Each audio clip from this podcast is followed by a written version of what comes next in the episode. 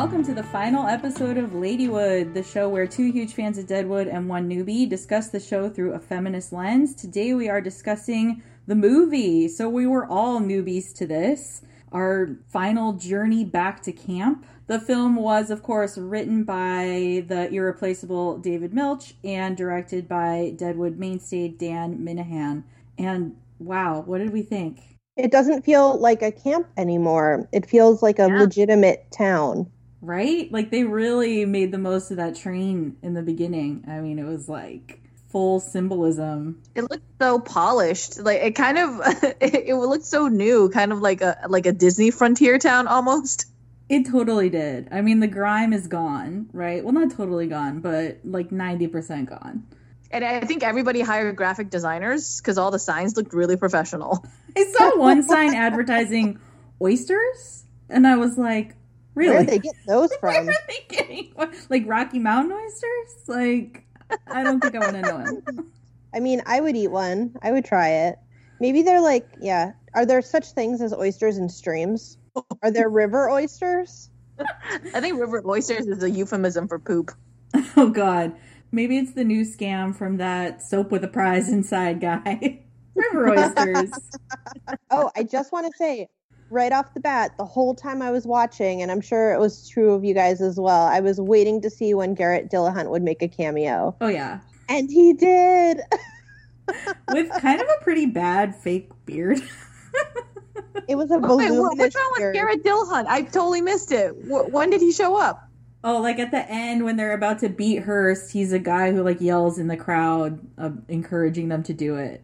I also think he was pl- that. I mean, character was planted earlier in the scene when uh, Jane stops by the saloon, or what's it, what's the name of it, Brandy? The The number ten. the number ten. I think he was in that scene as well, I but looked. I watched it again as always, and I looked in that scene. I didn't see him, it wasn't him. but it's. It looked like it could have been the guy who was O'Shaughnessy. so Maybe maybe I it was mean, him. I and he had and he played two characters as well because he was Tom Driscoll as well, Yeah. right? Yeah. Or not Gotcha. not Tom Driscoll. What was his name? No, I think he was right. It was Driscoll. Yeah, Yeah. Driscoll and O'Shaughnessy were the same. So I think that they serviced the fans in many little ways like that.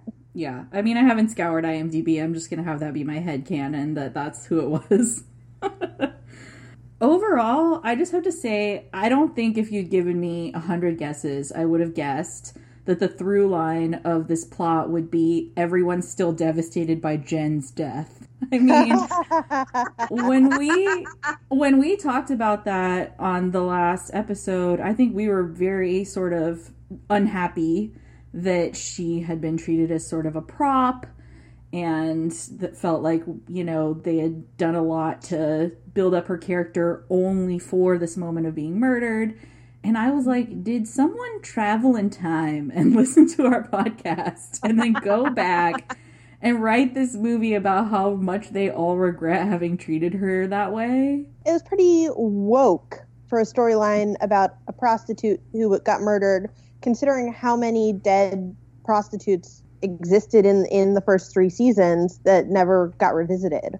right You know, um, I'm certainly glad they chose to like resurrect that storyline as opposed to try to wedge the theater troupe in, considering how Yes. much of that we got at the end of season three. They just were not in the movie, and I think it was a total blessing. I think blessed the Succession production schedule that probably you know blundered the Jack Langrishe uh, like days on set that he could do.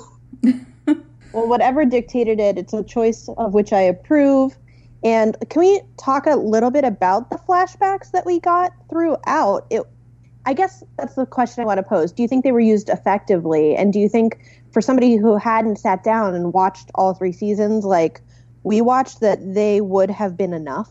So when I was watching the flashbacks, I really felt like the emotion of the characters, and I think there is something about following a character through a real time passage of time that makes us connect closer to that said character. And I think like a g- really great example of that in cinema is like Boyhood. Is uh like when I'm watching Boyhood, I'm just kind of feeling like I know this character so intimately because I'm watching him grow up in front of my eyes. And I think the same thing for the flashbacks in this case, because those are the same actors and the same characters, but 10 years before. And there's just something about like the passage of time that just work. It's like almost a trick on the brain because it wouldn't work if you just tried to disguise them as younger. It only works if you followed them through that time period. Mm. In many ways. So there's this thing that's talked about in television where if you've made a pilot and you're lucky enough to get picked up to series, the sort of network take is that in your second episode, you need to sort of restate the premise of your show, um, kind of reintroduce the characters, reintroduce the themes, and, and, almost redo the pilot over again with different window dressing. I, I mean, some people subscribe to that, some don't. I, I do think that this feature felt a little bit like a restatement of the final season of Deadwood. Yeah. Um, with the way that, for example, we're entering the Sol and the Trixie of it. We got to a place in that third season where it was like, oh, she is completely in love of this very in love with this very deserving man and sort of recognizing that she wants to be in a relationship with him. And i mean that was sort of what she did in this whole movie. I mean baby and wedding. Very productive for trixie a baby, a wedding, a funeral. I mean, they're just packing it all in. Um, mm-hmm. What do we think about Trixie's apparent conversion to religion? I mean, she makes a lot of comments about God and the Lord and stuff throughout this that I don't recall having been a recurring theme during the show. Uh, that went very over my head. oh my god, it is like so apparent on the second viewing. It's like Sol mentions something about the scriptures to her, like kind of mocking her. I mean, at the end, she starts saying the Lord's Prayer to mm-hmm. to Al, and he tells her to stop. And in between, I mean, she just makes a lot of exclamations about like the Lord keep you and stuff like that. That was definitely not part of her character before. To me, it was really like there was these mirror images of how the two people most responsible for what happened to Jen had dealt with it and Trixie's was to sort of ask God for forgiveness, and Al's was to turn to the bottle in a way that he never had before to just punish himself. I love the theory because I can't imagine what another source of like a religious plot for Trixie would be, except her devastation at, at what she was complicit in. Yeah. Is that also why we didn't see her areolas in the in the uh, flashback. I mean, I definitely noticed that those were cut out, and I assumed it was more of a contract issue. But it's not that she found God. Please, please don't show my younger areolas to a current audience. you must tune into the original episode to see the nips. I'm sure there's like licensee written in. Uh, but I, I like that. I like Brandy's reading better than my reading. And my reading was like, oh, wow, they're just doing that thing where like whores find religion again after like a lifetime of being a prostitute, which is like a really common trope that right. we've seen in movies. But I like your yours better. Well, I think because it was so like it came out in bursts when she was really upset and it didn't seem like she was exactly like going down to Con Stapleton's church every day or anything. yeah, why is Con why is Con the new minister? he had to do that to get over his throbbing member problems. Oh my god. That was unlikely. That was probably the stupidest cameo. but were they just like, how else do we get this character into the movie? Oh, we need a minister. Like after Leon's death, he just turned to God as well. Everyone turns to God. Yep. Meanwhile, the doc is over here getting philosophical about like your energy and its half life and stuff like that. I mean, he's like a hmm. pure, like a philosophical man of science. I'm just glad he he lived. Right? And that really doesn't seem to have any TB anymore, so that's good. Yeah, Lynn. Speaking of like sort of reflections of the uh, the this last episode of season three, there's also a little bit of the pilot in this movie too, because once again, there's like a claim that's up for grabs and everybody wants it, which is also the end of season three. But like it kind of feels just because of the way um, Charlie's land was being uh, sort of sought after, it reminded me of Brom and like his first trying to figure out if his land was valuable or not. Mm-hmm. I it definitely harkened back, and I I think that the land thing. I mean, we got to talk about Charlie like a lot, but for me, the land thing was one of the only plots where I felt resolution because Alma, we see her, of course, in the last episode of season three, sign away her land to Mhm. to Hearst, and it looks like he's about to complete his, I don't know, monopoly stake in Deadwood by buying out Charlie, and then, of course, he kind of gets his comeuppance. I mean, everybody knows that I wanted this guy to get murdered. I, I, I feel no differently in the movie. I s- still wish he got murdered by the angry mob. But um, you know, the fact that his cl- that Charlie denies him his claim felt right as a sort of bookend to that whole storyline. Mm-hmm. Totally. And the words that Field speaks about him at the end to Seth, where he says, you know, in that glimpse that he had of Charlie before he was shot, he seemed like a changed man. He seemed like a weight was off his shoulders. He was singing. Standing up to Hearst seems to be a huge moment of awakening for multiple characters. Indeed. Um, Charlie is not something I saw coming. The fact that so much would surround his murder and um, the aftermath of it, that that would be central to the plot of this, I did not predict at all. And uh, honestly, it was very, very sad to say, say goodbye to him early. Like I wanted, I wanted them all to live. Yeah.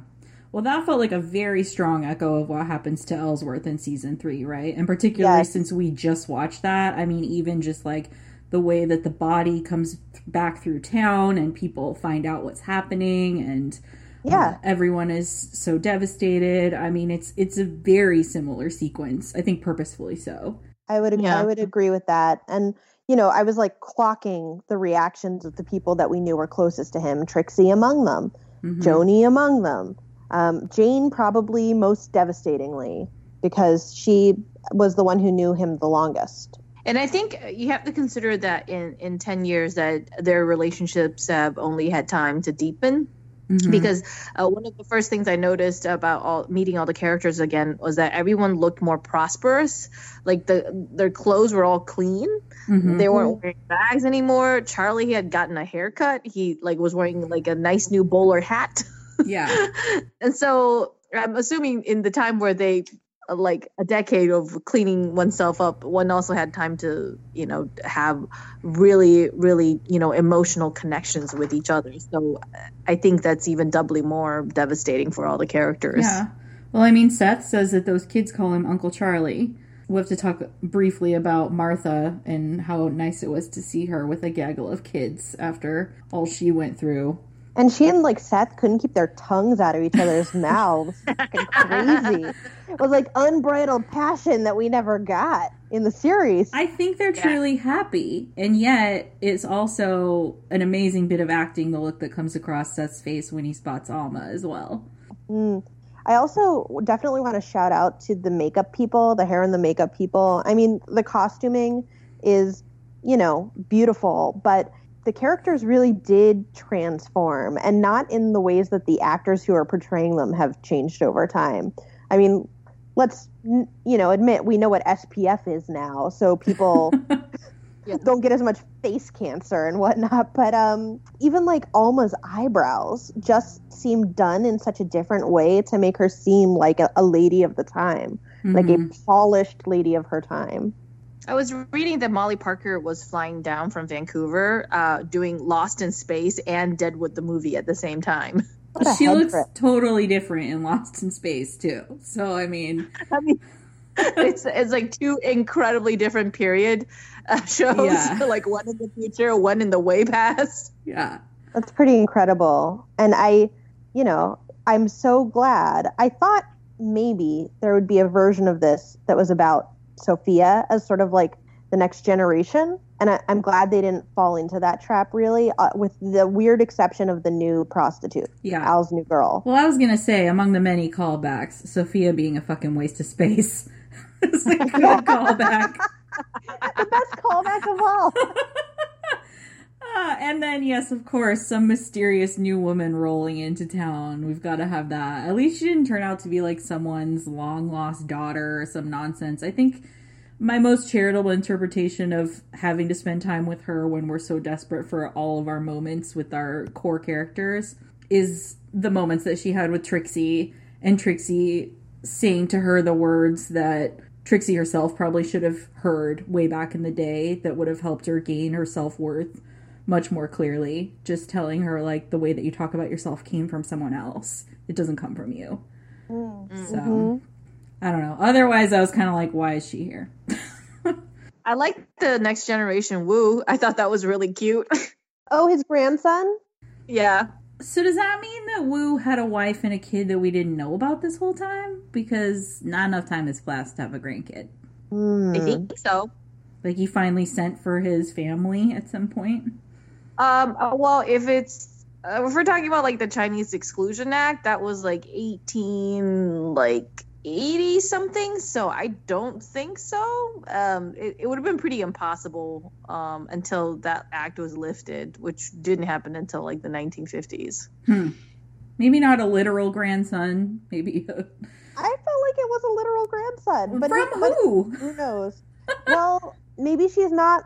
I guess maybe they weren't in camp. I mean, here's the thing: they weren't going to invent new backstory for such a well-established character in the Yeah. movie, right? Like, even if it was equitable to give a character of Wu's stature more backstory, knowing now what we know about how racism short shrifts the characters, Mhm. like, eh, it would be strange to spend a lot of time on it in such a condensed amount of space. I think a line or two would have helped me understand. But otherwise, I, I definitely liked seeing him interact with the young boy, who seemed to be a very charming little actor.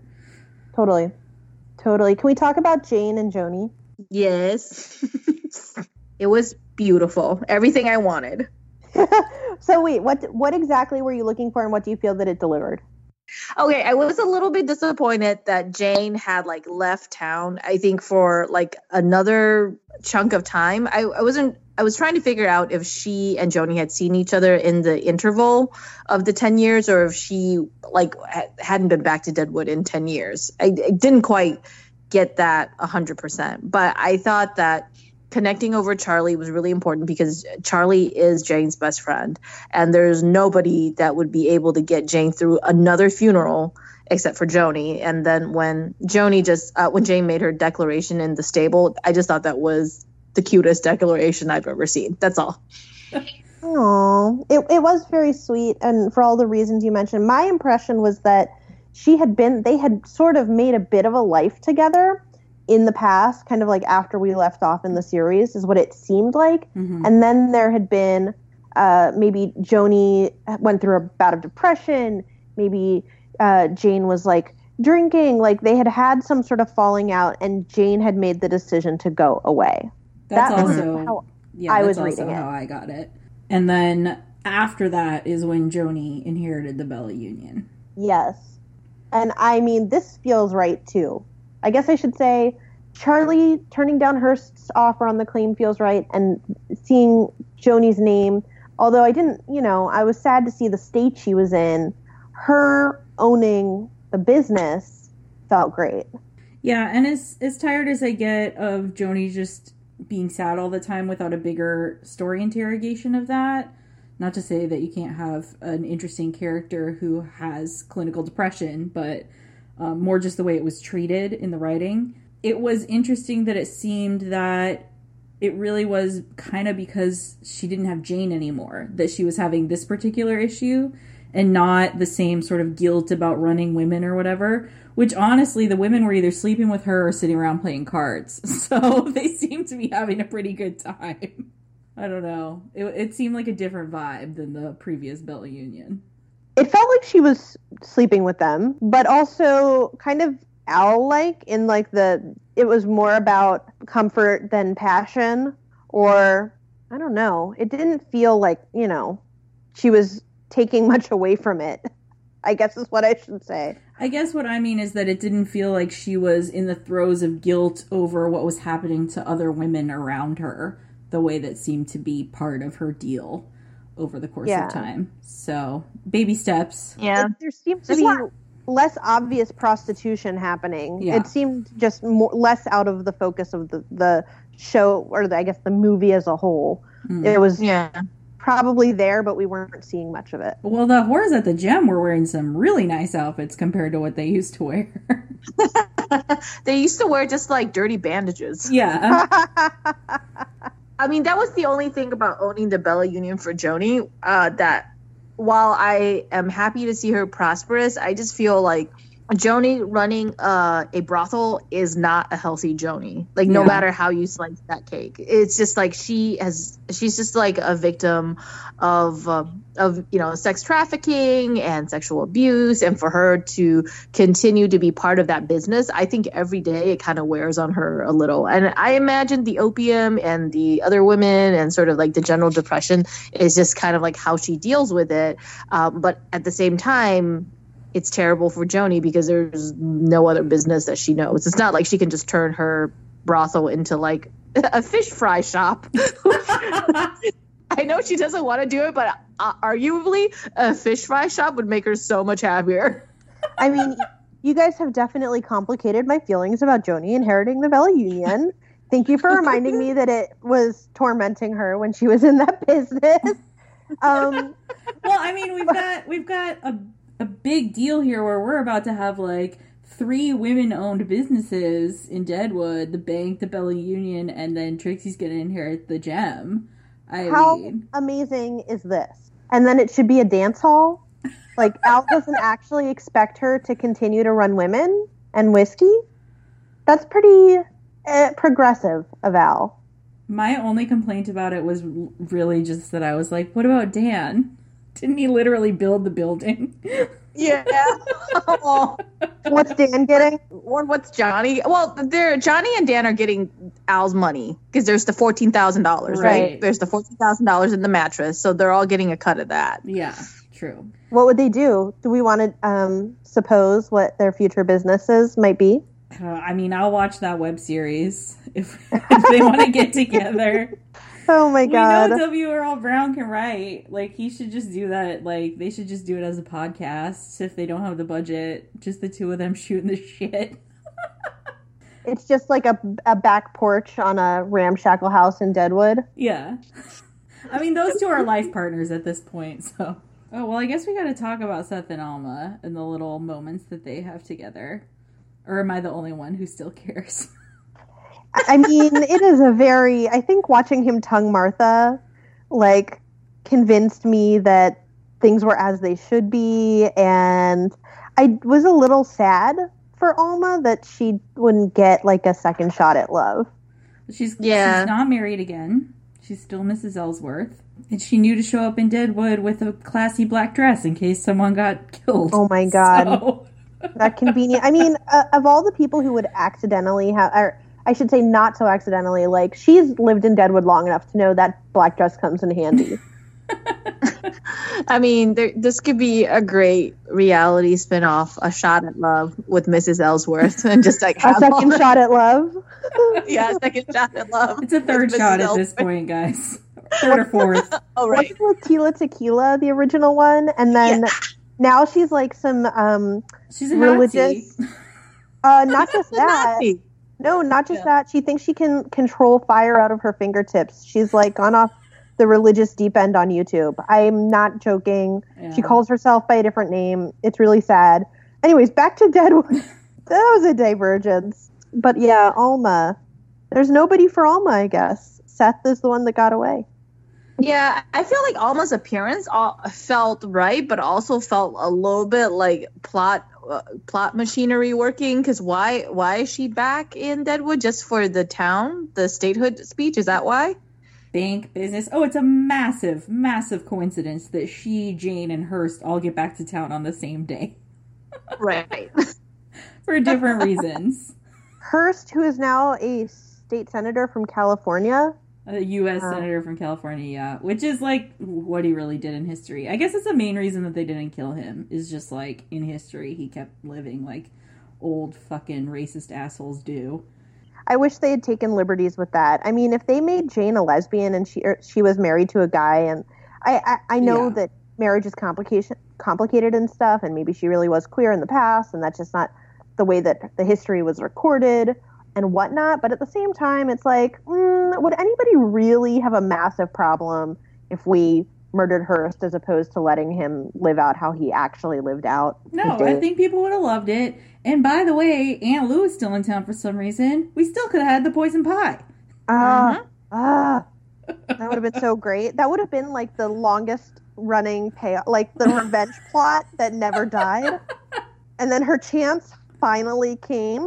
It's a little weird that we never get to see what her reaction is to him being in town. I mean, it's a little weird that she's still there and we don't know whether still under his thumb in some way or if him having to flee at the end of season three and the whole Odell business sort of severed their tie. I mean, that's going to Yeah. be a perpetually unanswered question. It seems like the latter, like what you're talking about. Mhm. Um, th- but I do wonder why she stayed. Yeah. Well, and why did Field stay? I mean, Yeah, why did Field stay is a great question. Because the other people, at least we were talking about, like the capital that they're building there. I mean, Seth and Sol have built a hotel. I wonder if that was just out of spite because Hearst bought the other hotel. they wanted their own. But everyone has kept building there, and yet Fields doesn't even seem to be running the livery anymore. He's just out fishing. Yeah, he does not look good. Yeah. I- I- you, I didn't, don't you didn't know. like his long hairdo?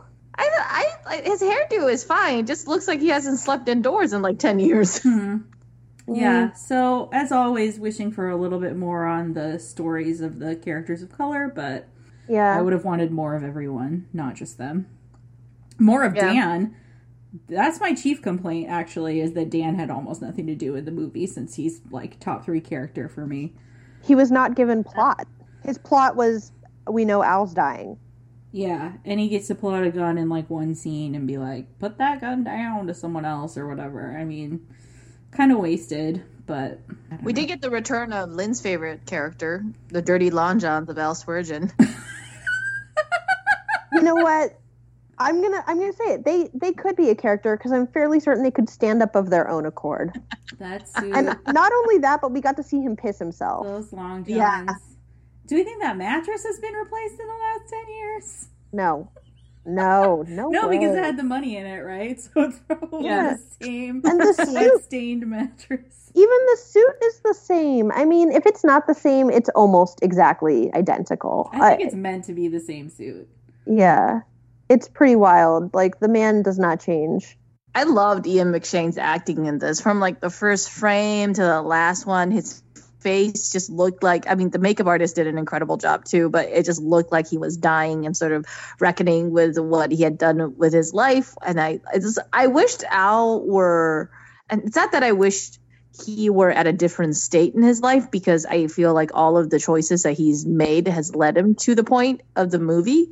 But there there was a certain amount of sadness when he realized that he actually does love Trixie. That I was like, oh, you did love her all mm-hmm. along, even as you were beating the shit out of her. It is sad. It's fitting that she's the one that's there with him as he seems to pass at the end. And I will say that I think Al's death is one that I felt prepared for because it doesn't seem like the show or movies could exist about Deadwood without him. No. Like that, mm-hmm. it just he, he was the engine. He he more than more than Bullock was Yeah. the soul of that town. Yeah. Okay, anything else that we need to talk, do? Are we going to do most feminist, least feminist? Just to bring it all back to the three seasons we spent with these folks, or favorite moments, favorite quotes, anything like that? I I like the callback to the "Can we not appear as triplets?" when he says "Can we not appear as quadruplets?" When he's I like that. and of course we got peaches again. I mean, and we opened like the second line of the thing is a fart joke. I mean, there are so many callbacks. That felt really like, get ready, buckle up, we're back in it. Um, the fart stuff, and also Jane drunkenly uh, meandering into town. That felt very like callbacky. Um, the peaches, I've noticed they they each got a whole can to themselves. Again, they were no longer, no longer communal. oh, and Jewel got a back brace, which was like an update to her to her state. I, I felt like it was very sweet to get her her and Al and some closure there. Although that is honest to God the worst lullaby I have ever heard. I mean, they did give Jewel like the the Mama's House wig from Yes. the 1970s. It's a really What bad was up with wig. that? It was a horrible. perfect, perfect description of it. Ah, okay. Well, I don't know if this is really like a feminist moment, but it is a triumphant moment for one of our female characters, which is Jane actually facing danger at the end and pulling out her gun to shoot Harry. Which Totally. why Oh Harry betrayed God. them is a whole other question that I don't really have an You know answer to. don't know and I don't super care. I mean, not everybody can be so pure hearted and you know, seemed like, go was, team. But I know. He should have just stuck with being a fireman instead of all this nonsense. I mean, oh, we saw a fire truck. We did, did. anybody else think that we were going to see the conflagration of Deadwood when when Seth set fire to uh, Hearst's logs? Yes, for a moment I was like, "Oh, is this what the plot of the movie is? Like the Great Fire? What year did that happen?" So, but Jane getting her moment was, I think, a really nice bookend for her as well. A lot, most of our main characters got a satisfying arc for me in this, which is really like the most I could have asked for for what they had to deliver. Yeah. Um, I'm, I'm gonna I'm gonna say I'm so glad you brought that up because her running from danger in any other scenario I would buy it, but I feel like we earned that whole defense of Seth. Like she earned it, and if ever there was a moment to rise to the occasion, that that was it. And it felt like Trixie defending, well, avenging Ellsworth. Mhm. This was like Jane's moment of that. And thank God Yeah. she got there when she did, or else we would have had another Ellsworth situation on our hands. yeah. Yeah, Seth would have died. Uh, uh, one one small bone to pick. Trixie, like 48 hours after giving birth, fitting into that teeny tiny wedding dress. Like, what the hell? She had a girdle of some sort, you know, finagled under that thing. Ugh. You could have girdled me with uranium, and my waist would not have been that small. It did feel a little bit like how um, there's that uproar about how the princesses in the UK have to like make a show outside of the hospital, Yeah. and they always are wearing heels and looking very chic and slim. That was Trixie's debut moment. yeah, totally. I was like, this is insane. I mean, I'm saying this because I just also had a baby, but still, like, it, it was absurd. She was in like a corset that made her look like she was. It was like a Scarlett O'Hara corset, you know, like 20 inch waist, two hands to span around her body. It's like, you just had a child. I, I don't think- really I don't think that. Any of that got into the earlier parts of the podcast, guys. Sita formed and gave birth to a baby over the. co- uh, You you are Trixie? Question mark. Am I Trixie? Do I get a death? Yes, we have had a fourth podcaster with us along for the ride. She didn't name him Ellsworth. Sadly, Yeah, I was I that was, was our vote. Neiman I was trying. Oh, We'll tell Leo that this is his legacy. I will. You were here. I mean, I'll make him listen to all 30 episodes. Fantastic. Maybe wait till he's I don't know three. It's like heavy content for for an infant. yeah. I'll, I'll be after I start him on Baby Shakespeare. As narrated by Jack Langrishe. Yeah. All right. Maybe we should wrap this up. The snow is falling on us and on our podcast. That was cheesy as like fuck. it does in Deadwood. Sure. Yeah, that was super cheesy, but I was Super into it. I was like, Ah, and we thank you all so much for listening, for being on this journey with us. We hope if you have your own thoughts that you'll share them with us on Twitter because we'll still be around. We won't be here next week though, so find us there at Ladywoodcast. no idea how these ratings worked out for HBO, but if they were so astonishing that they're going to reboot the show, you know we'll be here. we will be here in another In 10 your years. ear. Uh, it was a blast, ladies. Thank you so much for doing this with me. I know we started it on a whim, but we really like committed, and it was such a fun time to like have other people to talk to about an old an old ass show. and I just, you know, it was a great time for me because I had no idea what I was going into. Do you resent us? Hmm, what can we convince Sita to do next? There's this show called The my- Wire. oh God. I personally love The Wire, so maybe it would be like Lynn's first watch of The Wire, and I could be like, I tried to watch that pilot like five different times, but I could not. I could Oh not. man. Oh man. We're in a danger zone now. We better wrap it up. Again, thank you everyone for listening, and we hope you enjoyed the movie.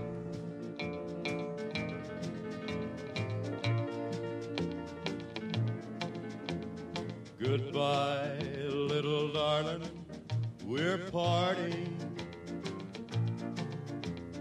Parting don't always mean goodbye. Although we have to part, you're always in my heart. Goodbye, little darling, goodbye.